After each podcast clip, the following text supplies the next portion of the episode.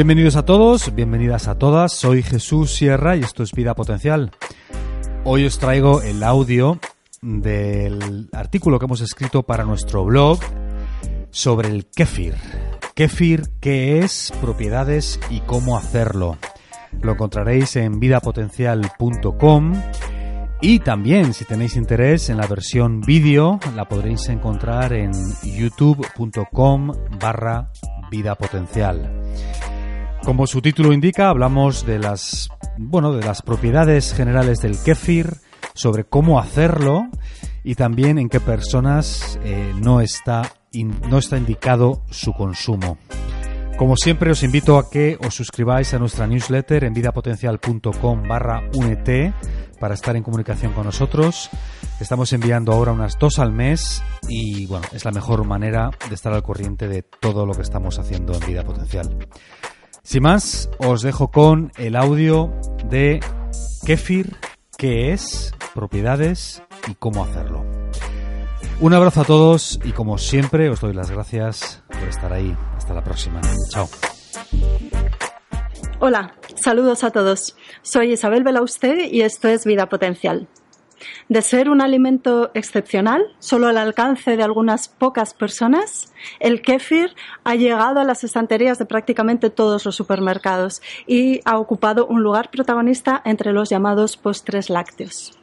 Vamos a ver qué es el kéfir, por qué este éxito, cuáles son sus propiedades, si las tiene, cuáles sus efectos beneficiosos para la salud, quién puede tomarlo y quién no, porque hay ciertas contraindicaciones para el consumo de kéfir, cómo tomarlo y cómo prepararlo en casa.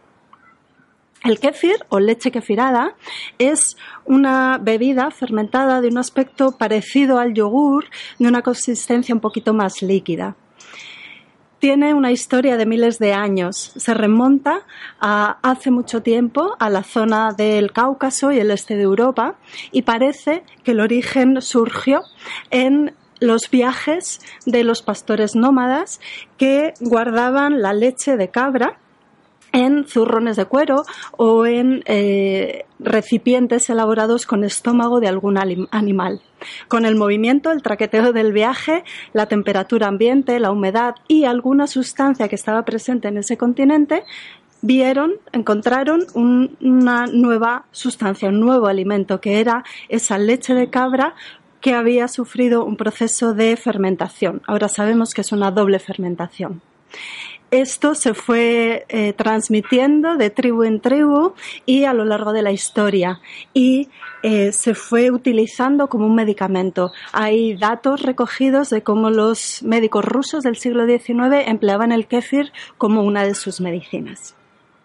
El kéfir es eh, la leche u otra bebida, luego veremos cuál es, la leche de vaca, de cabra o de oveja fermentada con eh, la presencia de las llamadas bolas de kéfir, que son un conglomerado con un aspecto como eh, parecido a los ramilletes de la coliflor, que están formados por caseína, una proteína coagulada, colonias bacterianas de distintas especies, entre ellas Lactobacillus, Streptococcus, Bifidobacterium y Lactococcus, que hacen una fermentación láctica y colonias de hongos o levaduras, como el Cluiberomyces o Candida kefir y el Saccharomyces, que hacen una fermentación alcohólica.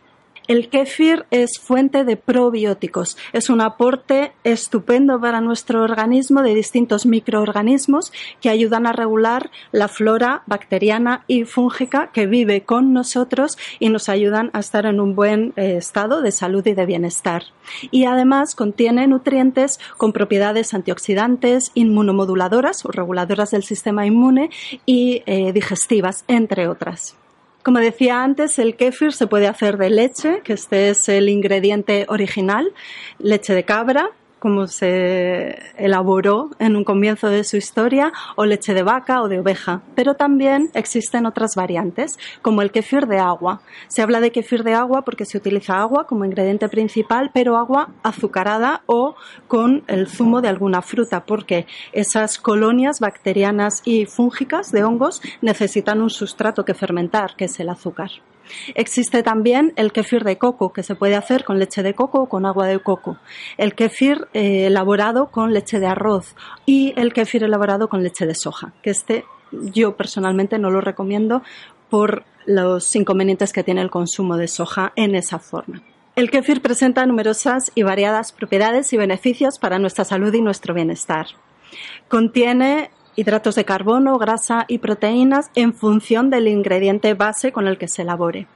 Contiene minerales y vitaminas importantes para nuestra salud, como son el calcio y el potasio, o vitaminas A, D y B12. Contiene ácido láctico, ácido carbónico, el CO2, y alcohol etílico en un porcentaje muy bajo, un 1%. Por lo tanto, en general no da problemas salvo en personas que tengan una alta sensibilidad al alcohol, que es algo excepcional. Y el kéfir contiene, por supuesto, colonias de bacterias y de hongos beneficiosos para nuestra salud. El kéfir contribuye a nuestra salud a distintos niveles. Primero, en la salud digestiva. El kéfir fortalece, refuerza nuestra salud digestiva. Mejora nuestro equilibrio intestinal de la flora, la microbiota intestinal. Contribuye a recuperar la flora bacteriana que se ha perdido tras un tratamiento antibiótico. Y el kéfir ayuda específicamente a curar determinadas enfermedades gastrointestinales, como el síndrome de intestino irritable o la colitis ulcerosa y la enfermedad de Crohn. Pero ya veremos más adelante que una de estas enfermedades es una contraindicación para el consumo de kéfir. El kéfir es un excelente inmunomodulador, ayuda a regular y a reforzar la función del sistema inmune, este ejército que nos ayuda a protegernos de las agresiones externas y a eh, recuperarnos de desequilibrios internos. Esto lo hace por distintos mecanismos también. Primero, porque aporta eh, biotina y ácido fólico, que son cofactores del funcionamiento del sistema inmune. Segundo, porque aporta kefirán, un polisacárido, un azúcar específico del kéfir que tiene una función antimicrobiana, defensiva de los agentes patógenos, los microorganismos que pueden ser perjudiciales para nuestra salud. Y en concreto, el kéfir nos ayuda a protegernos de dos eh, microorganismos específicos peligrosos que son la salmonella y la Escherichia coli, por el aporte de una cepa bacteriana específica que es el Lactobacillus kefiri. El kéfir nos ayuda a mejorar algunas enfermedades del tracto respiratorio, como son las alergias o el asma, porque tiene un efecto inmunomodulador, eh, ayuda al sistema inmune a protegernos y reduce la inflamación. Y el kéfir nos ayuda también a curar algunos procesos cutáneos, algunas enfermedades de la piel, como el acné, la psoriasis, los eczemas, porque eh, consigue un mejorar el equilibrio en el eje intestino-piel, y de esto hablo ya en otro vídeo que tenéis en el canal, por ejemplo, el de la salud de la piel, y también por ese efecto inmunomodulador. Con todos estos beneficios en mente, nos lanzaríamos todos a consumir kéfir, pero hay que saber que algunas personas deben evitarlo porque hay ciertas contraindicaciones del consumo del kéfir. Unas contraindicaciones relativas y unas absolutas. Las relativas son la intolerancia a la lactosa, pero es relativa porque en la fermentación que tiene lugar en el proceso de elaboración de la leche kefirada, mucha de la lactosa ya se digiere. Y entonces, si una persona tiene una intolerancia leve a la lactosa, lo más probable es que no sufra ningún problema al consumir kefir. Si esta es muy acusada, sí. Y de todos modos, tenemos el comodín de utilizar un kefir de agua, de coco o de arroz.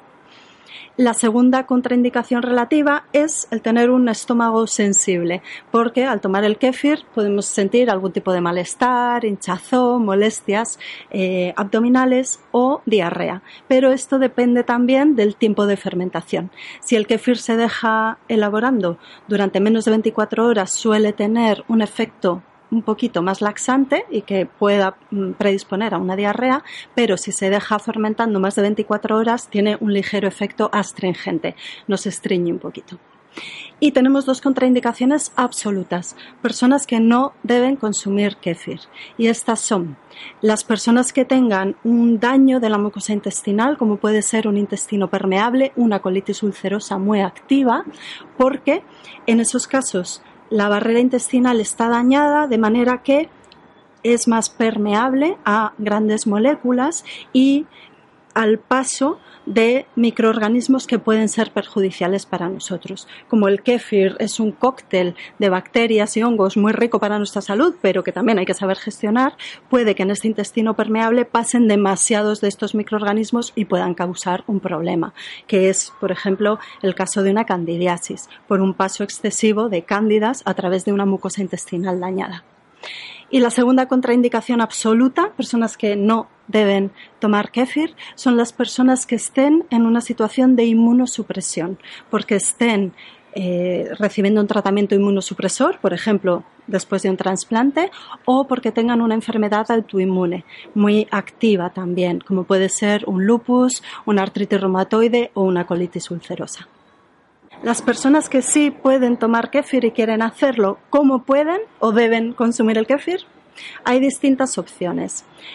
Muchas personas lo utilizan de postre. Yo soy más partidaria de recomendarlo en ayunas, como un alimento solo, que puede ser en el desayuno, en un tentempié, en la merienda. Se puede tomar solo o combinado, por ejemplo, con unas semillas. Se puede tomar a cucharadas o bebido. Incluso si queremos aligerar la consistencia se puede batir y así es una bebida líquida. Puede ser solo o como un ingrediente de otros platos, como por ejemplo una crema de verduras o un ingrediente de, algún plato de repostería o de pan. Y así, pues también se puede utilizar frío, el batido o el, a cucharadas o caliente como parte de esa crema de verduras. Algo que sí es importante es la dosis. Conviene tomar como máximo una taza de kefir al día y tomarla, ir, llegando a esa cantidad de una forma paulatina para ir generando una adaptación fisiológica de nuestro intestino, porque es un alimento al que muchas personas no están acostumbrados. Una vez que se logra esa tolerancia es perfecto, nos va a venir muy bien, nos va a aportar todos esos beneficios. Como decía al comienzo del vídeo, es un alimento que ha pasado de ser algo exótico, que algunas familias un poco raras elaboraban en casa, a estar en las estanterías de muchos supermercados.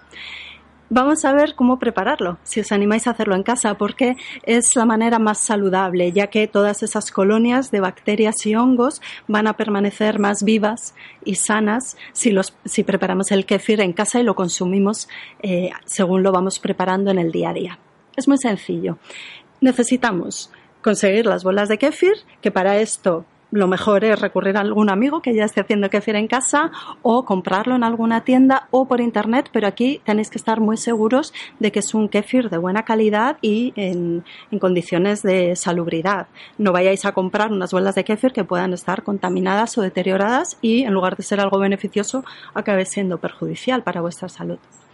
En un recipiente de vidrio colocamos las bolas de kéfir y el eh, ingrediente fundamental, que sea la leche de cabra, de oveja, de vaca, el agua con el zumo de alguna fruta, el agua de coco, la leche de coco, etcétera, eh, el ingrediente que vayáis a utilizar. La proporción es tres cucharadas de bolas de kéfir por un litro del líquido que vayáis a emplear. Hay que dejar un tercio del recipiente libre, porque por el proceso de fermentación necesita este espacio. Y tapamos con la tapa o con una servilleta, un paño de tela y una gomita. Lo cerramos. Y así lo dejamos 24 horas a temperatura ambiente y sin que le dé la luz directa. Y lo movemos aproximadamente cada 8 horas, tres veces más o menos. A las 24 horas colamos el contenido en un colador que no sea metálico y eh, ya vamos a tener así nuestro kefir, nuestra leche u otra bebida kefirada. Y conservamos las bolas de kefir, las lavamos, no en agua del grifo porque el contenido en cloro puede dañar las cepas de microorganismos y lo volvemos a utilizar, repetimos el proceso. Si no vais a consumir el kefir, igualmente cada 24 horas hay que hacer este proceso. Luego, tenemos distintas formas de conservarlo. Podemos eh, hacer este proceso en la nevera, que entonces se ralentiza la fermentación y así puede aguantar hasta una semana, o podemos sacar las bolas de kéfir cuando hemos colado el contenido, lavarlas, secarlas y congelarlas. Va a quedar como esos ramilletes de coliflor que, son las bolas de kéfir como cristalizadas. Y también las podemos secar, dejar eh, lavadas sobre un papel eh, secante, cambiarlo para que se seque completamente y así las podemos conservar también una semana. Congeladas pueden aguantar hasta un mes y secas una semana aproximadamente. Si vemos que las bolas de kéfir, estos ramilletes de coliflor amarillean, entonces hay que desecharlo porque es que se han deteriorado.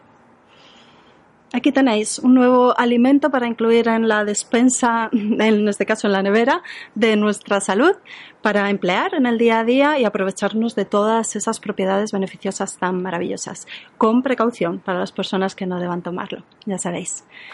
Espero que el vídeo os haya gustado y como siempre que haya sido de utilidad y nos vemos en el próximo. Saludos.